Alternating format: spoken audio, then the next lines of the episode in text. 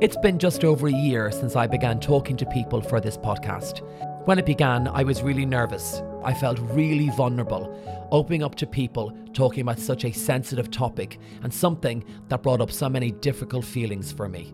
Listeners of this show will know that I felt angry, I felt sad, I've laughed, and I've cried a lot.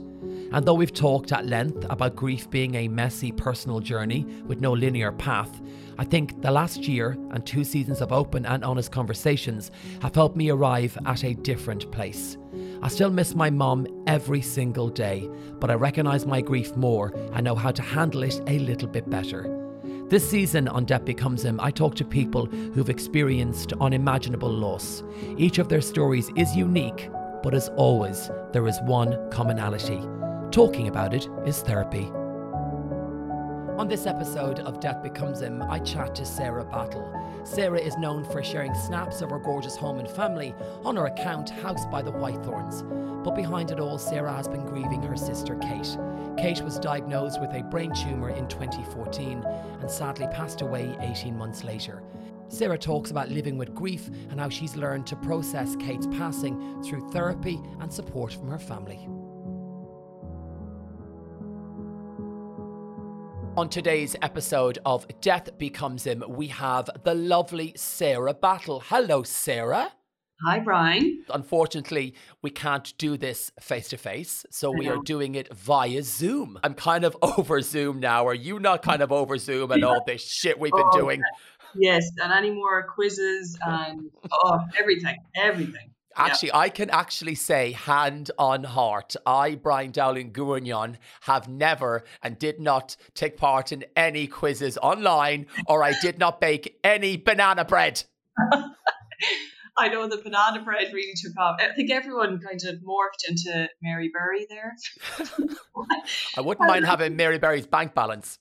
Yeah, I think that it's dwindled now. I think the enthusiasm for, for all of that has has gone way down. Welcome to Death Becomes Him, and thank you so much for being part of season three. I can't believe we're on season three already, and we're nearly one years old. It's been a quick year. Yeah, it's it's amazing, and congratulations as well. That's brilliant. Um, yeah, it's been a really quick year, and in, I've been at home obviously since last March uh, because I've had twins I had twins last July, so it's been an absolute whirlwind for me, I suppose. What was year. that like? And I suppose last July in 2020 was the middle of COVID, right? It was the it, at the start we kind of weren't sure, and I feel like in the middle we were probably more unsure. What was it like giving birth to twins in the middle of that, Sarah? I can imagine that was scary. Uh, it was, but I did. I, I there was so much care given because I, obviously I was expecting twins. The care was unbelievable. So I was happy enough, and it actually settled down a little bit uh, in July. So kind of shops opened up slightly, and uh, I think we went down to level three maybe. But it was fine. The care was unbelievable, and actually, it was my nicest pregnancy and um, nicest birth story actually out of all five. Yes, so let's just because I was because when you're um, what I said I put out there to people who people want to see on the next season. It's a good way of gauging really what the mm. public who the public want to hear from. And your name came up a few times, and I was googling, and I was like, she's five children. I was like, she's like five, and then I researched in five years, and I thought, how the hell has she got five children in five years? You have five children. Yes, five. Um, I know. You're now laughing yourself, going, Jesus, how did I manage that? Yeah, I. It does catch me by surprise. Uh, like obviously all the time, it is absolute chaos. Um, Isabella is the eldest, so she is five. She won't be six until May of this year. Um, but I suppose I didn't know I was going to have twins, and um, yeah, like. but your husband is Barry. Has he got twins on his side, or have you got twins on your side? So my mum is a twin. Aha. So, yes, that's what that that is where it's coming from. So it's um, your mother's fault, Sarah. It's my mother's fault. I said we can that blame her. her. I, I did. I, I said it to her twice that it's her fault. But um, actually, it's funny because a few years back, I actually went to a healer um, the time my sister was ill, and we went to a healer outside Galway, and I had no kids at the time. But when I was leaving, he tapped me on the shoulder and he was like, "Twins for you," and I had no kids at this stage. It was just right. so bizarre. So, um, anyways, it all came true. So. You probably left laughing, going, "Twins, yeah, yeah. whatever." um, but anyway, so my, my I have another sister who lives in Dubai, and uh, she would love to have twins. And I was like, well, it doesn't mean that you're not going to have twins just because I had a set. Wow, Dubai sounds amazing. Have you been to visit your sister there? I've been twice. Yeah, it's fabulous. Absolutely gorgeous. Yeah, it's on my list of places to go. I was hoping in 2020 that didn't happen. Now I'm hoping in 2021 I'll get a chance. I just rewatched Sex and the City 2 recently. Yeah. And it's given me a thirst for the Middle East. Oh, it's it's fabulous. Absolutely fabulous. How would you describe family? When I say the word family to you, Sarah, what does it mean to you? Uh, well, okay. At the moment, it means everyone being healthy and happy, I think, and being yeah. together. Yeah. Um, I suppose we're on this podcast and I'm, I'm going to talk about Kate, my sister who passed away five years ago now. Mm-hmm. But I remember at the time, Brian, um, when she was just diagnosed with uh, brain cancer, I remember actually driving by a family who were walking down the street and it looked like two sisters and one was pushing a pram. And I remember thinking, like, I remember actually holding back the tears, thinking, I like that is has been taken away from us. Yeah. And I remember being so jealous. Um, so I think even watching them laughing and smiling, like just that interaction between family members and people being happy, and obviously your health is your wealth. Like if you don't have that, um, you know, really you don't you don't have anything. Um, so yeah, th- at this moment in time, it's it's my family being happy and healthy. I remember when we lost our mum, and for us, it's it's three years. And I remember, I think, what you were saying about the anger and the mm-hmm. jealousy. I believe they are all, I don't want to say phases, but stages of the grief process. So would you say that you are still jealous if you were to see families, sisters engaging in that sense, or has it changed for you in it, in the five years? Um, I, I would still have that sense of wow you're so lucky you know you're so lucky when i when i do like lots of my friends obviously have sisters and everything and I think for me, we have such a void in our in our lives as a family now because you know I, I can't I'm trying to explain it now, but when you want to be happy in situations, but yet there's something in the back of your head and you're thinking this person should be here, or when she was um, with us and she was quite ill, you, you hold back the happiness because it's like you don't know what to do. You you wonder is this going to make her feel bad or you know should we be happy around her like there was so many different situations that um god your head would be absolutely melted as i'm sure hers was as well like just trying to work out day to day how you were going to act in a certain situation but it's also the unknown sarah it's not knowing what's around the corner it's not knowing yeah. what tomorrow brings you're also dealing with with shock. So tell me about your sister. What was Kate like growing up? Yeah, um, I'm smiling here. She, and I, I may cry, but um, no, she was. We allow tears on Death Becomes Him. We we allow tears. We are chalk and cheese. Uh, um, so I'm the eldest, and Kate is two years behind me. Right. Um, and growing up, we shared a room. She was extremely sporty, um, as in would have made the football team, the boys' football team in school. She was that good. Wow. Um, Go Kate. She's like sporty uh, spice. Oh, she was she was unbelievable. She was a show jumper. She show jumped at the RDS. Um, like you know, she she was just an all rounder and an absolute bubble of energy to be around. Um, so then obviously she went to college to study nursing and I was we were in different different areas of the country. And then Kate moved to Dublin and she was nursing in Dublin. She traveled to Australia, so she traveled a lot um, over her time because that's just the type of person she was. And spent um, a while nursing in Australia and skydiving and deep sea diving and every single thing you can think of. Like, yeah. wow, go her. You so inspiring. I know. Randomly went to Thailand with a girl from home who was really, really sporty as well, and they trek up mountains and like I, I just she did so much, but she had so the thing that with Kate is she had so many friends, Brian. Right. Um, she had such a large circle of friends, and it's funny even on Instagram. Um, a girl just I don't know what story I was telling one day, and she's like, "Are you Kate's sister, I played on the, the tag rugby team in Dublin with her, and she sent me loads of pictures of the, they won the whole league out and sent me loads of pictures of her, you know, with um with with the rugby team, and I was like, oh my god, it's she just I think she was in so many people's lives um, and it's so amazing for you to receive those pictures and stuff yeah, you've not yeah. seen before. I quite like that. If I see a picture of mom that I've never ever seen before, I'm so engrossed in that moment of what she was wearing, you know, who she yeah. was with and when it was. It's amazing to to have that. Yeah. Um, and then I suppose coming up to her death, her her one of her best friends, um, so Kate actually was at home before she passed away, comfortable at home, which is what she wanted. But um, her, one of her best friends that she initially went to Australia with, and this girl stayed on in Australia. She was a nurse.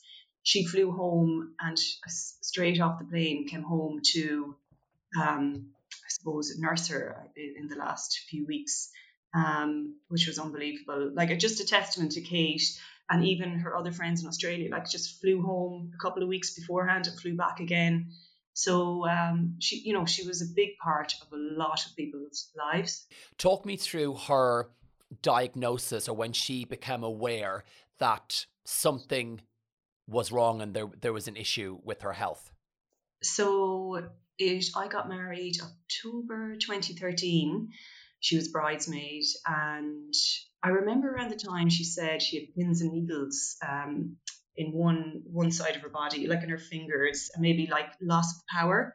So Ellen, who is her daughter, was um, she was born in June, the June of 2013, and then my wedding was October, and she was kind of saying this. And then I remember January of 2014, she was back nursing, and she had got a really bad headache, and right that's when it all started. Um, and they found a what what we heard at the beginning was she rang. I actually remember exactly where I was in Galway, and she was supposed to come down that weekend, and we were really excited to see um, Ellen and everything. because we hadn't seen her in a few months, and she said they found a lesion on my brain, and that was the only thing she knew at that point. And I remember googling it and the worst thing came but that's the worst thing any of us can do in a situation yeah. is, is, but you're trying to make sense of it and know what you're dealing yeah. with. But i can imagine that just sends fear more fear and panic into you. Yeah. It turned out she had a brain tumor. She had two brain surgeries. So the first one would have been a biopsy as such to um, to see if it was benign or, or malignant. And it wasn't good obviously. And um, then she had the surgery to take to debulk the tumor or take as much of it as way, away as they could. Very tricky, obviously working with your brain. Um, I think there was 90 something percent resection of the of the tumor, but she came out of the surgery pretty good. Like I, I remember being with my dad, um, Kate's partner, before the surgery, and all of the complications that can arise uh, through a brain surgery like that was quite scary, I suppose, for her to hear. Um, but I knew she came out pretty good, and but it was a long, long road, Brian, from from that point. What year was that, Sarah? That was 2014. Okay. Um. So then it was 2015 in the September that she passed away. Were you quite hopeful after the operation when she came through? You know okay? Were you hopeful that we that you guys had a number of years? Was that guaranteed? Was that mentioned? What was said after the operation or what was kate thinking uh-huh. around her diagnosis at that point? I suppose Kate being a nurse, um, she they were living in Dublin at the time at the time outside Dublin at the time, but she had asked the question herself, which I thought was very brave, and they did tell her 18 months is a good oh. is a good outlook. So Goodness. she I I almost remember where I where I was where I I you know I was exactly in time when when um she told me this on the phone and you know you just kind of push these things to the side because you know we tried everything as a family and she tried everything to i suppose beat the odds or whatever it was like it's it's not a good prognosis as such with this particular type of brain tumor um, i think five years is a long term survivor and how many months exactly did Eight, get? just just the 18 months i think yeah and that's exactly what they told her yeah. Goodness, uh, 18 months, okay. 18 months of hell, I would, right. I would call it. For, for her, um, I can't. I I have no idea, and I think this is what in my head I'm thinking. How, I I can't even imagine Brian what was going through her head every single day. I I don't know how she she put on a smile. Um, she was so positive all the time. Um, now obviously she had her her moments, and you would remember the breakdowns and the tears and everything. But you know, she had a really supportive partner who was Ellen's dad. Um, you know, and obviously she had a little girl as well. So, uh, what age was Ellen at this point? So Ellen was six months when the tumor was uh, was found. The eighteen months, everything she she tried she tried every single thing. Um, so she had to go through radiation chemotherapy. She went to Germany for alternative treatment. Okay. Um, there was a lot, a lot of thing, a lot of things. During that time, Sarah, were you hopeful, or were you thinking to yourself when you love someone so much that you know Kate inside out, you know what she's like. She's so determined, you know, she's so popular, she's so focused. She's going to beat the odds. 18 months, whatever, we have her here for the, for five years. Were you were you hopeful? Were you optimistic or were you realistic?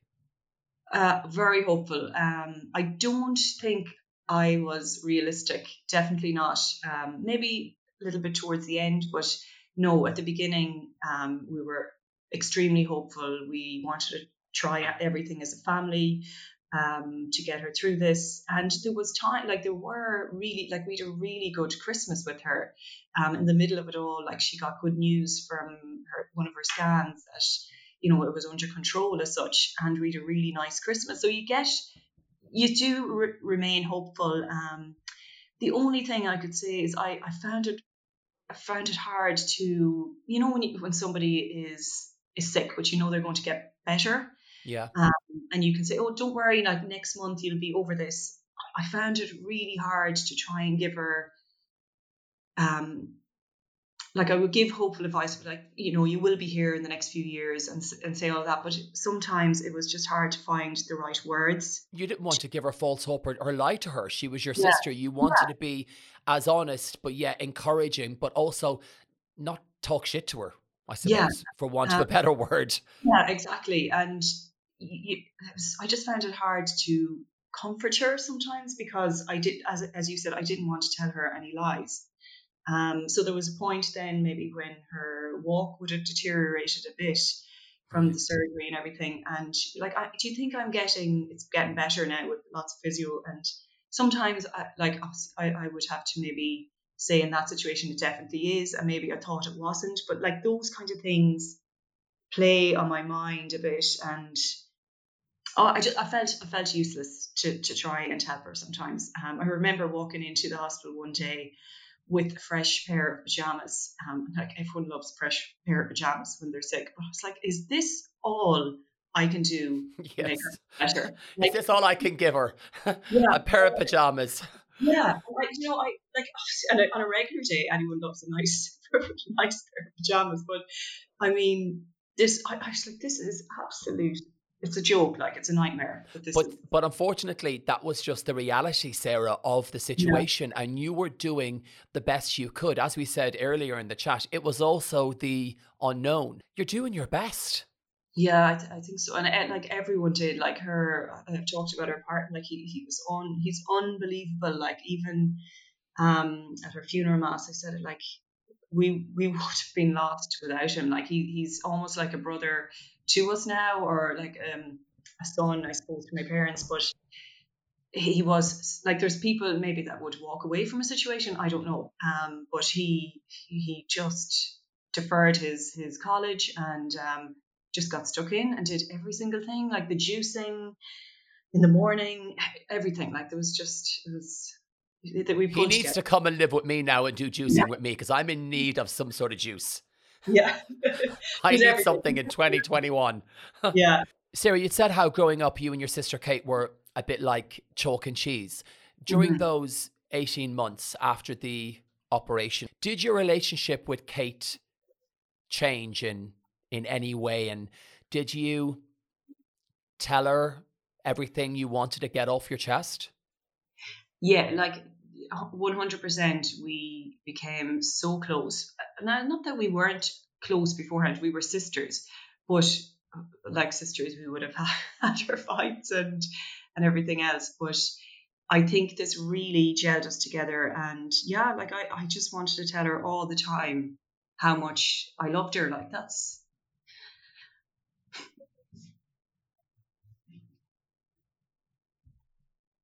I'm sorry, Brian. No, not at all. Like these conversations, Sarah, they're they're not easy. And you know, I found myself personally that talking helps. I found there's great great solace in talking and my philosophy is talking is therapy but yeah. every time you have these conversations especially on this podcast you're having yeah. to revisit those memories and those situations that are not comfortable.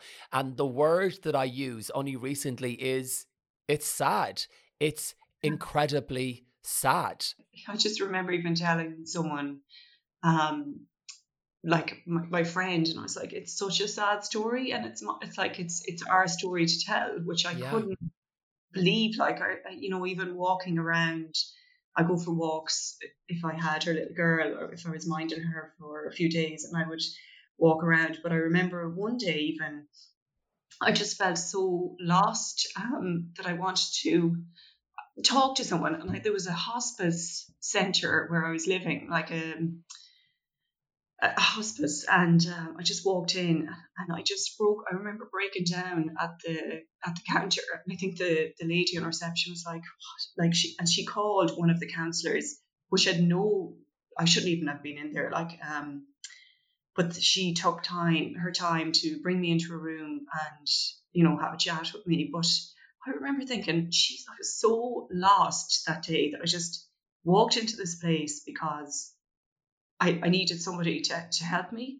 Yeah. Um, and it's just funny that there was a counsellor there at the moment and she had another appointment with, I don't know, um, somebody else. And she just said, come into this room and we'll have a chat.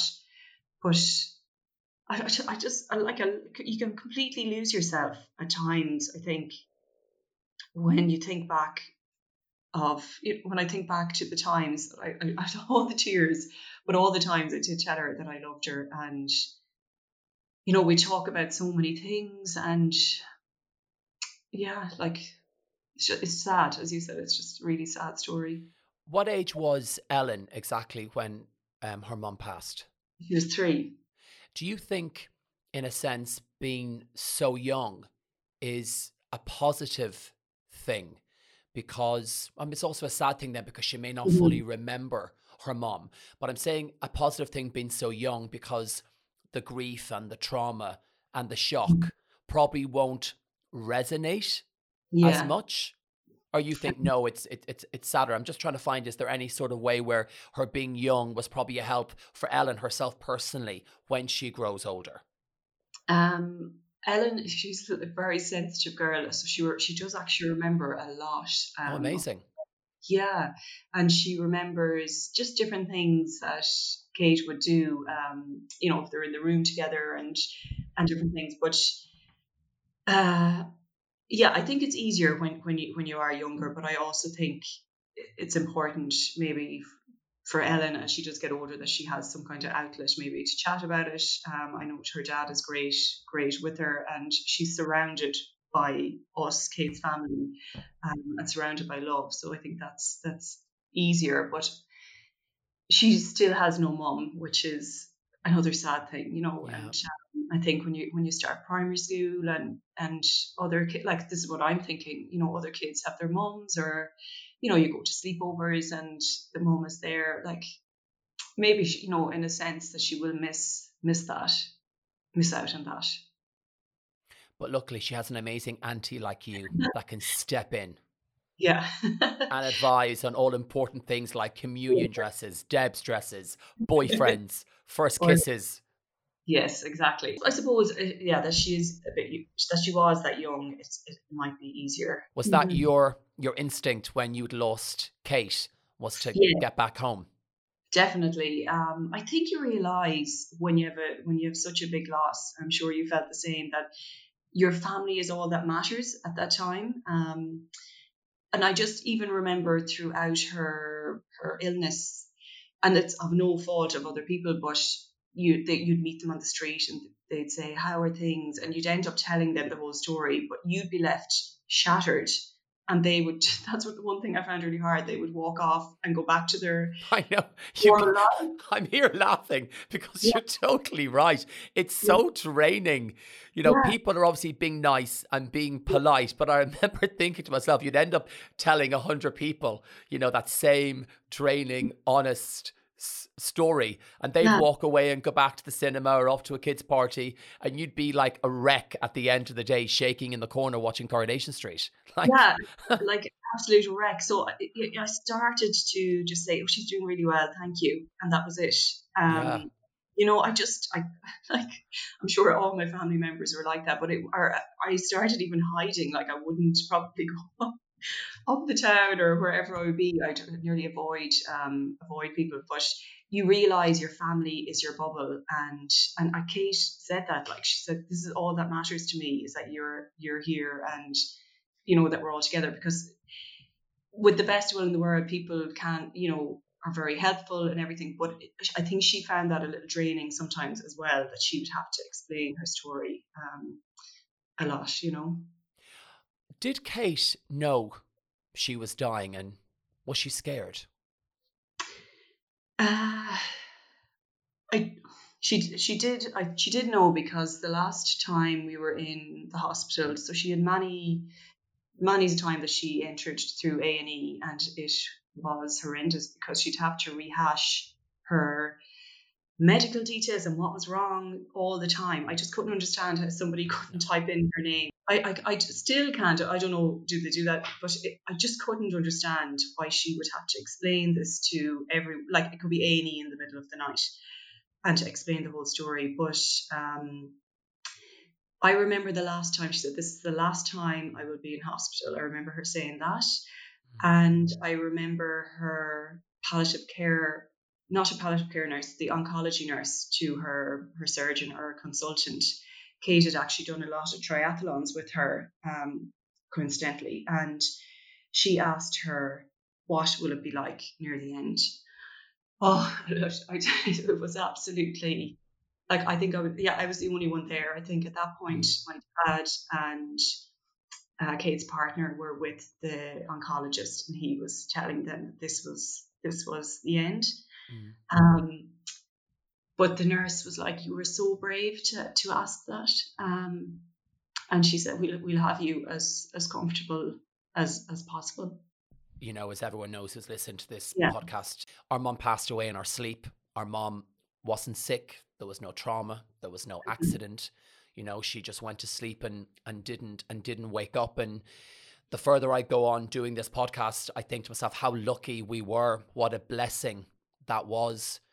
You know, yeah. when I'm listening to Kate's story and the trauma you as a family that are still going through, we didn't we didn't have that. And I think even though we would have got the 18 months that you had got with Kate, for us, for Mam to go in the way she did, I find mm-hmm. I, I find that quite soothing. I hope I'm making sense and not insulting you by saying that, but, or you know, upsetting you. But I, I find great comfort. Actually, is the word I would use. Was no 18 months of I can, I can, I can presume the one word would have been, you're all living this hellish nightmare. Yeah. Every, I mean, you probably couldn't even sleep properly for those 18 months for No. fear you'd get a phone call in the middle of the night. Yeah, it, it, it, it was. It was like, I can't, I, as I said, I cannot imagine what she was going through every single day and waking up every morning to that. Um, but, you know, even to watch your parents um, with the child, like it's, it's, How It's- are your parents? How, how, Um, how are they? How, how have they coped, you know, in, in, in- with all of it? good. Like they're, they're, they get on with things and they're good now, but there's always, like, there's a huge, huge void. Um, definitely, like, just, I'm sorry, I'm just like, yeah, it's, it's, um, it's just not, I don't think it's easy for any parent to lose their child. No, uh, we always say it's one of the Well, coolest things that can happen. Yeah, it's, it's, it was so wrong, really, to happen. Um, we are so blessed to have Kate's Ellen, like absolutely blessed that we will always have a piece of Kate, you know, in Ellen, and if she goes on to have her own kids, we will, you know, we'll always have that. So, in, in a sense, that's that's amazing. I don't think there's ever enough time, Sarah, is there? Whether it's 18 months or 18 years, you know, No. you're still going to grieve the loss of that person. And I fully Mhm. believe when someone you love dearly, the way you loved your sister, I do believe a piece of you goes with them. And I kind of think it's the right thing in a way. Yeah. I'm kind of glad that a piece of me has gone with my mom. So I know she has some of me and my, my sisters and our family with her. Mhm.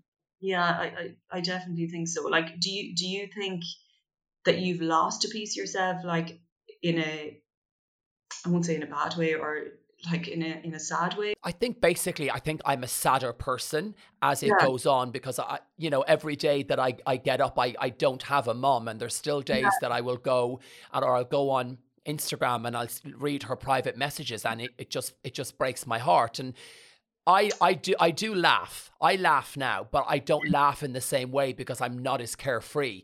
I'm a, Yeah. I'm a little bit damaged now because of what's happened to me. You're trying to find words, aren't you? And you're trying to Mhm. describe it in a way that helps me with my grief. That helps me and my sisters, you know, because there was days Sarah that I, you know, I couldn't get out of the bed when it happened because I was just in complete Yeah. shock and you're so you're so sad and there's a really self-indulgent side to grief as well i think and Yeah. some days you really have to snap out of it and i remember at one point i hadn't showered for like two or three days and Yeah. arthur was like get in the shower. Like Yeah. i think he was going to push me in with my pajamas on me. You know you, like this is like only like a week later he's like get in the shower. And it's those simple things that when you're forced into that situation it's amazing what a shower can do brushing your teeth can do and Mm. putting on a t-shirt and a tracky bottoms and going for a 10 minute walk.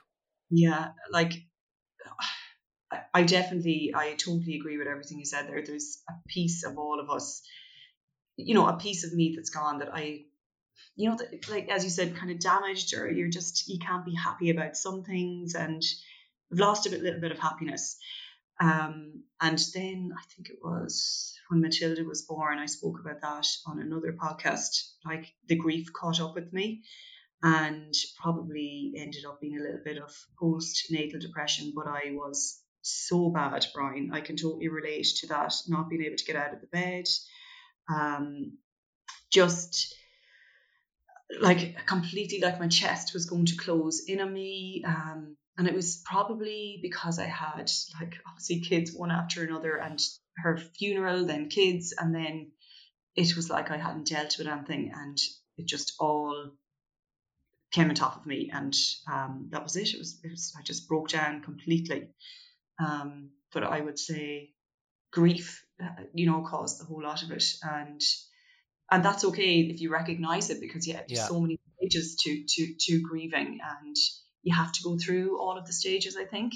I think it's what you just said there. The word there I would use, and I agree with you, is recognition. If you can acknowledge and recognize that you're going through this situation and you're acknowledging how you're feeling, but also Mhm. for yourself to go through pregnancy with twins, you know, three other children over those five years, your body is going through so much.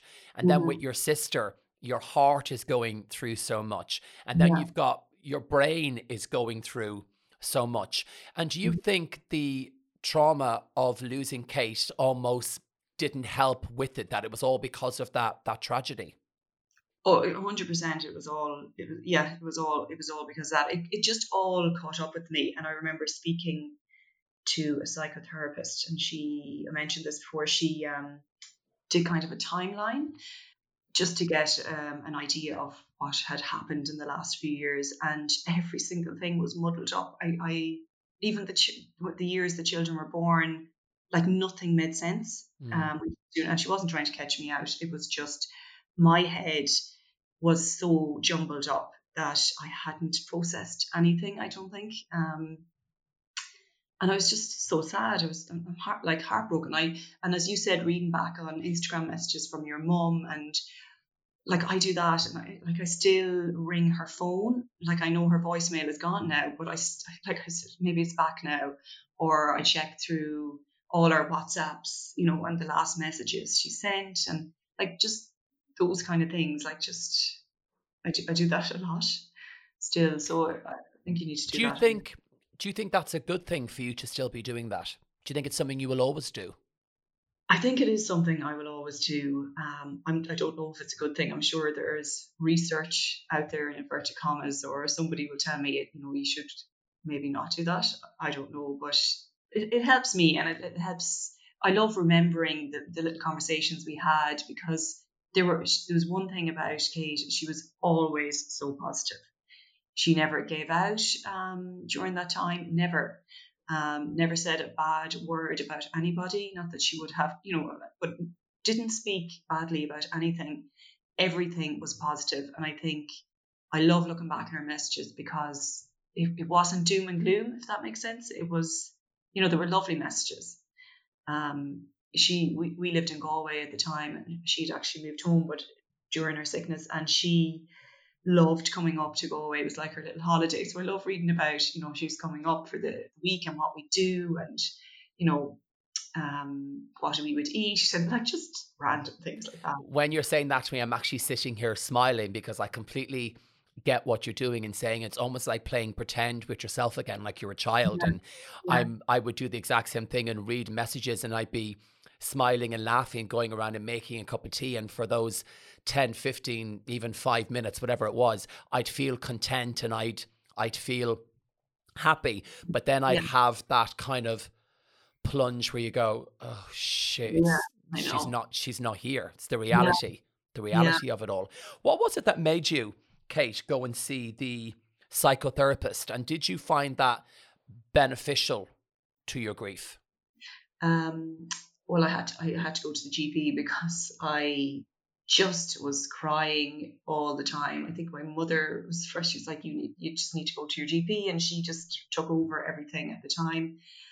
And then they uh, recommended that I recommended a psychotherapist, so I went, and yeah, I thought it was I thought it was very good. Um, I did the sessions. Towards the end, I felt I had talked enough and had unravelled as much as I needed to, um, and give me some perspective, and I felt much better. So I think that was, you know, I, I did come to my end point with it. Um, but it did was, you find did you find a resolve then at the at the end point? Things started to make sense, and um, yeah, definitely. And I I got got out of it. Now I won't say like sometimes the anxiety is there or I I started to kind of had irrational thoughts on things. And I think the reasoning behind that was I remember, as I said, I Googled when Kate first. Don't um, Google, Sarah. That's yeah, the, it, they're the rules. I know, Dr. Google. But anyways, the, the thing was that it actually came true. That the worst thing I looked up was what she ended up having. So right. in my head, like that can happen. So yeah. you know, like, don't Google and you know it's yeah. not true. It's but curiosity. It We're always going to do it. Yeah, exactly. It is so important to get help. You know, some people don't. It is important that there are people oh, that people are out there and there is definitely help there. You might have to go through a few psychotherapists or a few counselors or chat to a few different people, but I I do believe you'll find the right person to help you unravel things or get you through a, a, bad patch. I've said to people, I'm not a professional, I'm not a counselor when it comes to grief. I'm just being honest with everyone on this mm-hmm. podcast about my journey and what helps me you know, mm-hmm. on a mm-hmm. daily basis. And talking has really, really helped me. And sitting down with everyone on all the different episodes of this podcast has helped me so much to be able to relate to other people. It makes you feel like I'm not alone and I'm not going mad. Because sometimes you think you're mm-hmm. going bonkers, that how you're feeling is so alien to everyone else. Yeah. And it's not, it's called grief. Mm-hmm. Oh, I, I totally, I, I totally get that. Like, I, I think everybody has a story to tell, and you know, as you said, talking is is therapy, and I find that me talking to a complete stranger actually helps me better than talking to somebody really close to me. In a way, I think when I if I was talking to a close friend, I've, how do I explain it? That I am again it's the jealousy thing because maybe they haven't experienced it or that you are you're putting yourself into such a vulnerable spot. And, and sometimes i hate people saying oh i'm so sorry i can't believe that happened to you. Um, i get really uncomfortable nearly nearly with that. And talking to a stranger i find so helpful and not a stranger but somebody who you don't who wasn't living in the situation with you um, I, I find it really helpful do you think there's I don't shame is the wrong word. There's no shame in grieving. That's the wrong word. But I'm mm-hmm. looking for a word. Is there embarrassment? Were you perhaps embarrassed? Because I can kind of get what you're saying. And one of the reasons for doing this podcast was because maybe there is shame. Maybe shame is the correct word. I felt there was a shame in being so honest and talking about your grief. And maybe I was embarrassed to tell people, I'm so sad. I miss my mammy and I'm 40. Yeah. I, I, I get that as well. Um, I don't know. Is it is it shame or is it just that? Are you are you do you do you want people to see you so vulnerable? Um, th- I think that's maybe how I felt that. And then they, I, I, I hate the pity party. Yeah. I, and they might um, judge you differently as a friend, or yeah, your friendships then, may change if if you bare your soul to them as such. Yeah. Um, and there, so uh, there was there's different things. I can't really verbalize what what I what I'm what I'm thinking, but and obviously all of my friends are so supportive, but it's easy. I always found it easier to talk to somebody I didn't know that well. No, I completely get that, and I completely understand that because there's probably no judgment. Yeah, I is that it? Yeah, there must be. Um, Our friends need to stop judging us, Sarah. yeah, I think so. Did you find when you talked about your the postnatal depression side of it, were you uncomfortable talking about that, or were were you quite vocal and honest? And did you differentiate from the grief and the postnatal depression, or did you tackle them kind of both on as as one united thing? So first off, I was extremely uncomfortable uncomfortable talking about it, and I like, is it a taboo? I don't know. Is there something attached to it? where you know where is it the shame word again? Is it the fear? Yeah, like is it is it that people are going to judge you again? But I, I was really I was really uncomfortable. And before I set up my page, I, I probably wouldn't have said it to many people. I don't even think to myself I would have called it postnatal depression. I don't think I've ever, I ever said those words until um, very lately when it was definitely that, but probably brought on by grief. Mm-hmm. So I definitely tackled the two head on together. Um, they, they went hand in hand. I definitely believe that. Yeah, it, it was it was very uncomfortable for me to chat about, even maybe saying it to to Barry as well. Um, it, it was. Do you remember how? Do you remember how that conversation went with Barry, and what was his reaction?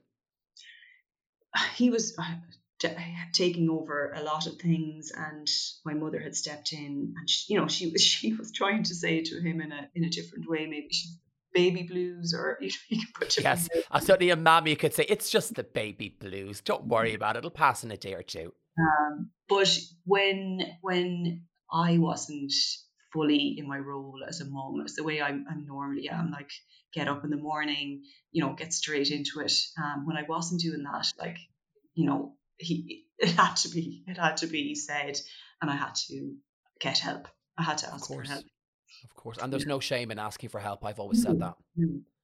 And I feel I feel much better for talking about it because there was that worry when the twins were born in July, like, would this happen to me again? Like I was so unsure because it did creep up so quickly.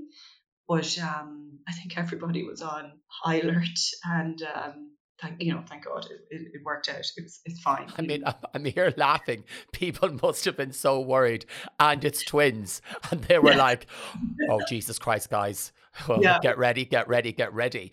But yeah, they're all fearful, going, "How are you today, Sarah?" Maybe you're you're handling your grief differently. So when you had the the twins this time, you were probably in more control potentially of mm-hmm. your grief, your emotions, and how you were feeling. Yes, Jeff, like I, have gone, I've gone through another stage probably of the grieving process, so it's it was much clearer, and I, I probably could separate it out a little bit. You know that it was grief, and I like I want to to go through all the the grieving stages, so I don't want to just say, listen, that's part from the last time and I dealt with it because as you said you never it's it's going to stay with you for forever um, that that piece but I was able to separate it out as such and um, work work on it that way. Because I remember the joke uh, my friends and I was, I'm fine, I'm fine, you know, everything's mm-hmm. fine. And we lost our mom in February and I turned 40 in the June mm-hmm. and we weren't supposed to have a party. And then we did have a party. My sister's like, get out there, do it. Mom would want us to kind of, you know, to live our, our lives. And I was like, I'm fine, you know, I'm not emotional. And we're like we had a free bar well, Sarah, I was knocking back Sambuca at one o'clock in the afternoon. I was a holy mess. And there's a picture of me at my party wearing a gorgeous pink suit. And it looks like in the picture I've no teeth. My eyes are crooked and I look like I'm wearing a wig and it's falling off. And this yeah. is like six o'clock in the evening because what I had done was I had buried that grief and saying, So what? It's my 40 and it's my party. It's mm. fine. I'm fine. Give me a bottle of champagne having my hair done. And then it started to unravel. And my friends after that had to take me aside, you know, at different times and say, are you okay? And that, you know, and then grab your hand. You know, like when your best friends grab your hand, you're like, don't grab my hand. You're going to make me cry and I'm going to have to tell you what's really wrong. but honestly, I, I try to kind of brush it under the carpet to speak or so for for three or four months. But I'm so glad it it was so beneficial to me that it happened only a few short weeks after we lost our mum because if I'd carried that with me for a year or for two years or for three years, grief is just it's like a disease. And yeah. I almost feel as you don't want it to win but you want to feel it and I want to live it and I want to experience it, but I want us to be friends. Grief and I have to be friends. It can't be my enemy. That's that's you've hit the nail on the head. Like you're, you're actually so insightful insightful about this, Brian. This is like exactly how I feel, and I've I've definitely gone through that um, shots at. At 1 p.m. of the day. If you were hearing me now, Sarah, let we'd have a tequila. um, I've, I've done that at a friend's wedding. Yeah up too good for me. You're so right. You're so right. You, you do need grief to be your friend. Um, and like you hear of of people who have lost maybe a partner or husband or a wife or a loved one and then they die very quickly afterwards and they say they die of a broken heart and i can so see that how that could happen um you know people's like that's that's silly but i can actually see how that how that happens yeah it's like it gets hold of them and controls mm. them and fills their heart and it's you do and sometimes you hear with, with, with older people if um, mm-hmm. a woman passes then the husband passes and i've always thought it's kind of romantic but that's looking at it through rose tinted glasses yeah. it's yeah. so so sad because you had that 18 months with kate was and you know did did kate talk about her funeral did she plan her funeral if that was the case that must have been quite uncomfortable no, that is one thing she never, ne- never discussed. Right. Was um, any of that? No letters. Um, you know people you, you hear people might write letters, or they might buy presents, or they might journal a little bit, or they might be involved in their in arrangements. But there was that was never, and that was just because she just never went there with that.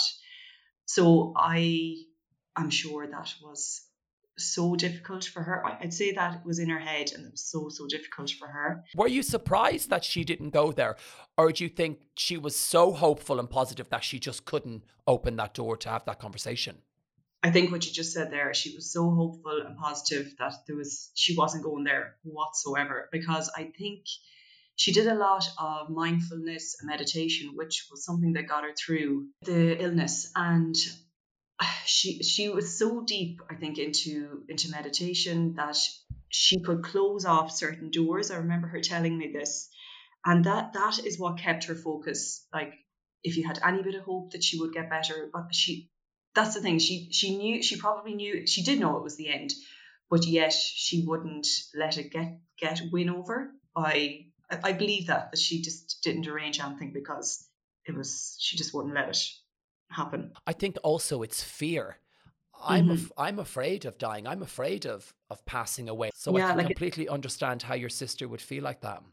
And I, I know that we would have wanted her to maybe write a birthday card or something.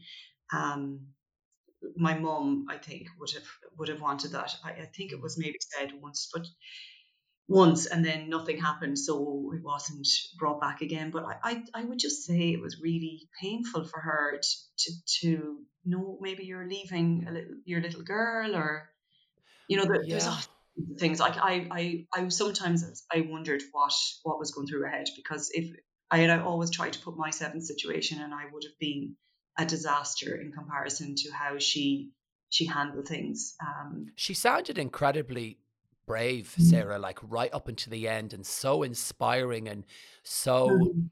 positive. And in a sense, I think the reason maybe she didn't leave those cards for Ellen was to create pain and trauma for her.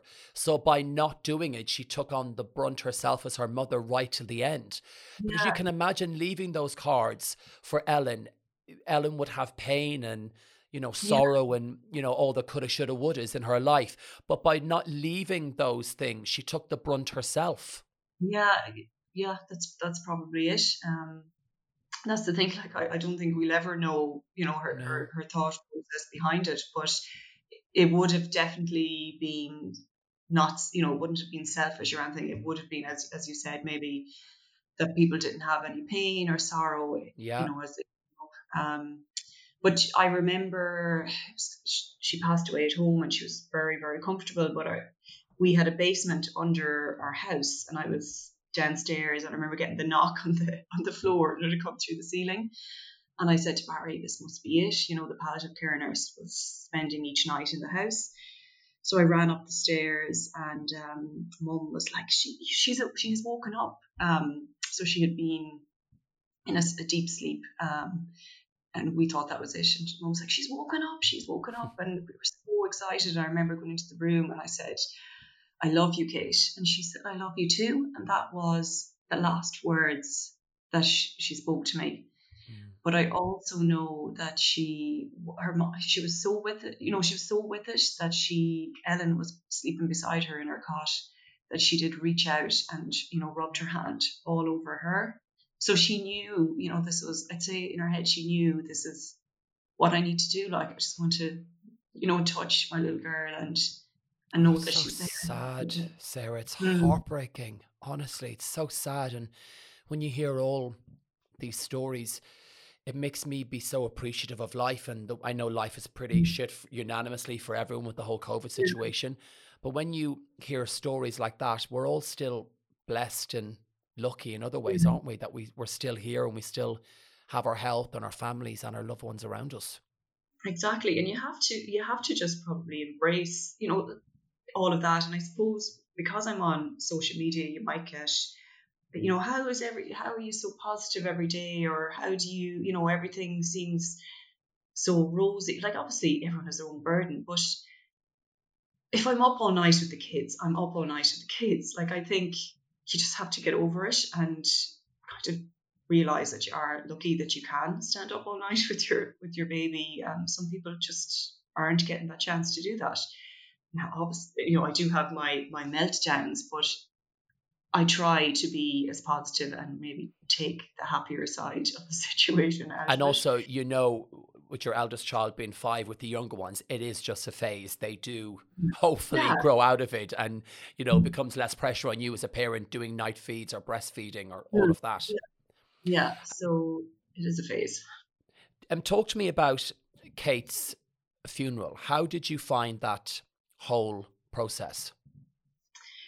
Um, I thought the funeral was a whirlwind. So, as I said, she passed away at home, and the the few, I think it was ten days before she passed away, we our house. This is the way we dealt with it. Our house was full of people.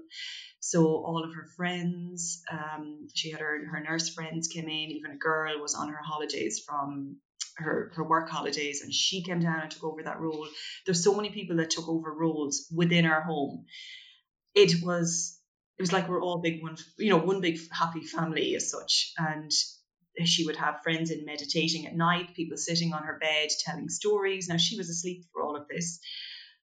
So it was so lovely in that sense because I felt that that was nearly the funeral.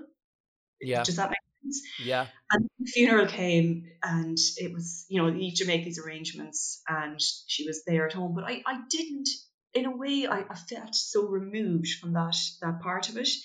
And I did speak um, at the church. And then I remember even going into the into the church and there was so many people, you know, they had to stand back and so many people trying to t- talk to you and everything.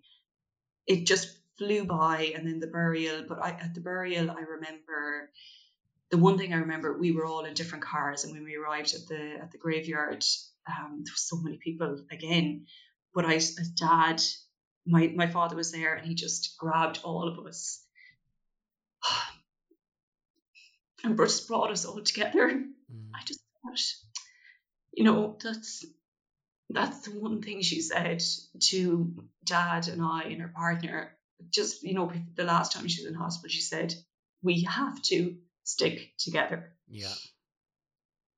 And, you know, it was it was a lovely moment. I think she would have been so proud of that. That we were all kind of in an embrace with like so hundreds of people, hundreds, I don't even know how many people were there, but that we were all in an embrace together. That nobody, you know, when you get out of cars and someone can pull you in one direction and Yeah. but um, it was it was a lovely moment that I think she would have been so proud of. But going back to what you asked about the funeral, I think, you know, it, it was it had passed so quickly for me that I I treasured the time leading up to it more. Right. Um, the stories that were told about her, everyone being around, because that's the way our house is. It's Barry calls it like Grand Central Station. We always have people, friends, like growing up, our friends always called Ours the the same open door policy. My mom would have everyone in. Yeah. Everyone and like mum's friends and you know like it, it was a really busy busy house growing up and it was lovely that that's kind of the way it was towards the end as well. Do you still talk to Kate? i, I would and I, I remember her voice so clearly. Um, we are very alike uh, we sound alike. When i listen back even to voice notes or whatever we sound alike we look alike um, but yeah just I, I would have chats with her and i'd wonder I think she would be laughing so much at me with five kids. She's like, seriously, Sarah, stop, sleep in separate rooms. yeah, she, is, um, she would be having a big cocktail wherever she is, or having a good drink and uh, having a good laugh. And that is for sure. Like sometimes I chat away and it's like, Kate, how is this? What is what has happened? Or how, you know, and she, like, I picture her or I listen to her response that I know she would say. Um, even before I had Alexander, I remember I had to get down from Galway to visit her grave to have a chat with her. I had to sit there. Um, Yeah. You know, there's just there's different times, and I've had one very vivid dream, just one, and she was wearing a pair of bright red wellies, and she was running off in the distance, but she turned back and gave me a big smile, and uh, I thought that was lovely. I wonder why the red wellies. Where was she running to wearing Wellington boots, Sarah? such uh I suppose we growing up we grew up on a like a farm and we did a lot Right. of show and a you know with a lot of horses but that's where you always used to see her she was such she was in mucking out all the time and show jumping, and everyone would have her show jumping their horse because she was so good. And um, I just always remember her in a pair of wellies, but they were particularly bright red. I was like, she's delighted with herself. But isn't this, isn't it so funny that did you find that that vivid dream that you had? Did you find that brought you peace? Yeah, like it was just when she turned her head and looked back um, and smiled. I I I, love I loved that. I really did. You were saying about wherever she is, she's having uh, you know a, a large drink or a big cocktail. Where yeah. do you think she is? I would like to say heaven. Um, am I overly religious? I believe in something. Um, I think it can be very hard these days to to put. She, she didn't certainly didn't have all of her faith in the church. Definitely not. Um, but she had a very strong spiritual connection with something. So I, I, I don't know. I don't know, Brian. I don't know. I would like to say heaven, but I don't mm. know if it's that what the word she would use. Right. If that makes sense. But she's she's around you. Yeah, she, she's yeah, yeah, yeah. She is around us. Um, Wearing her red Wellington boots. Mm-hmm. and having a big drink or you know, I don't know, skydiving or doing a triathlon or whatever she's doing. Yeah, she's she's happy. For anyone, Sarah, that will be listening to this episode and is struggling, what advice would you give them? To talk to somebody, uh, go either I don't know if you're if, if you're feeling really really low, maybe go to your GP and perhaps a counselor or a psychotherapist or talk to if you feel comfortable talking to a friend or maybe someone that's not so close to you. But I, I do think you need to get some form of help or some clarity on the grieving process and how to to go through each of the stages. And it could that that'll be forever. It's I, I don't think you can put an end point on that, but you can put a start point on it. And when you were saying there about the funeral, how big it was, and there were so many people, can you imagine if that was to happen now or during a level five lockdown, how lucky we were to have those send offs for our loved ones? Imagine the other side of that, of not being able to have that time with Kate and have that those big funerals and those those things that filled you with, I suppose, not joy on the day, but happiness and content and being able to comfort each other and hug each other? Oh, I've thought about this so many times. I I can't even imagine the heartache that some people are going through. And even as I said, she was at home for the, the weeks beforehand. Can you imagine the, the PPE gear and the just the lack of the warmth and love that she was showing shown by the nurses and i know that that is still there but people have to there's there's nearly that screen up all the time. Yeah. and then the funeral it's such a lonely place when you need like no man is an island. They're not you know you need your community and you need people to come around you and protect you. And it, it has been taken away from people which is really really sad these days. Like that is just the saddest thing i think that has come out of this pandemic.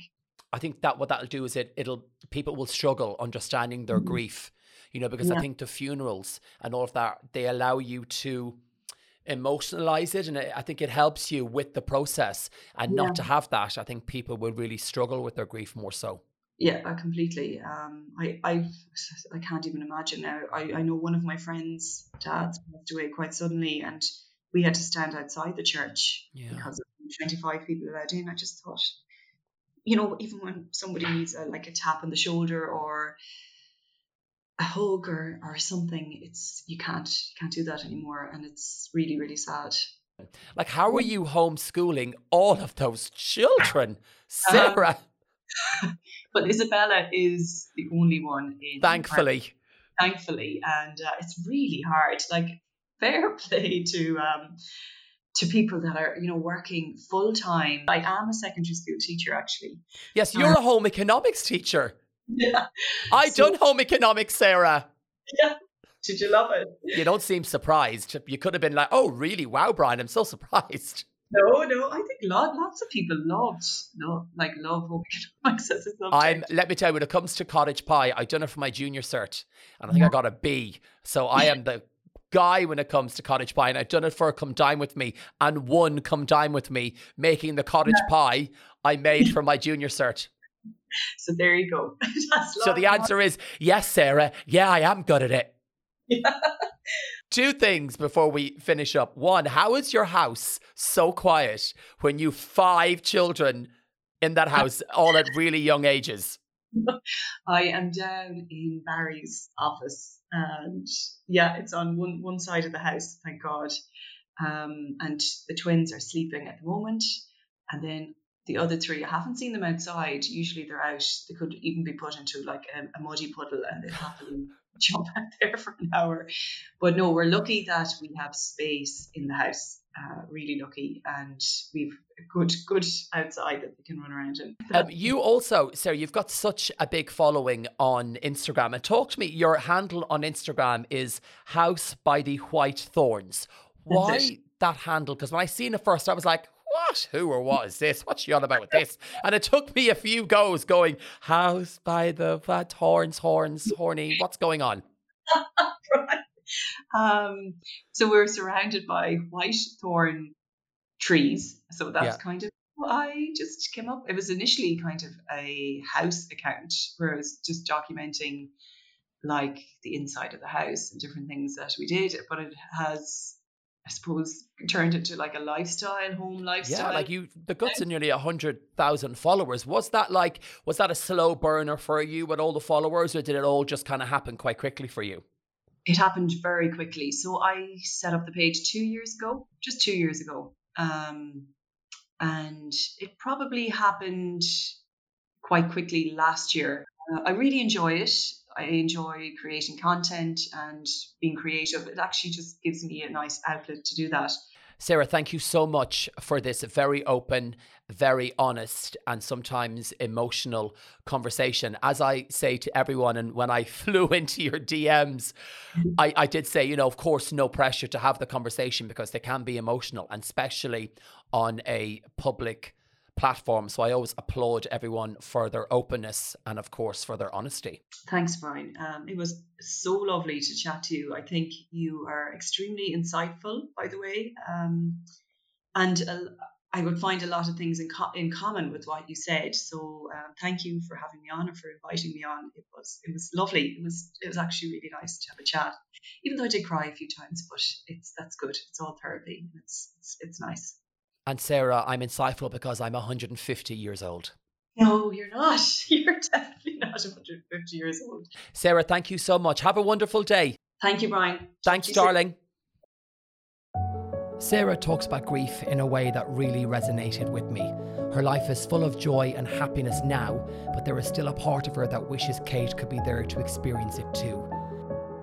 And though it's heartbreaking, to me it's a sign of great love. Kate was so adored and so important that Sarah still thinks about her every single day.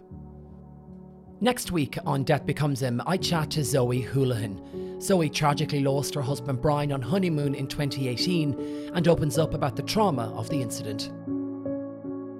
The brain is a funny thing. It's a tricky little sucker sometimes. And I mean, it, it I was no longer in the hospital bed. I was in intensive care at the time, but I wasn't there. I was, you know, in the car boot burning to death, trying to curl my legs up. Of course, my legs were not working at the time. I couldn't move my legs at the time. So even the, the process of trying to move was impossible and agonizing. Um, there were no longer, I wasn't in my little glass cubicle. I, you know, there were trees looming over me, burning trees looming over me, you know, on the verge of collapse.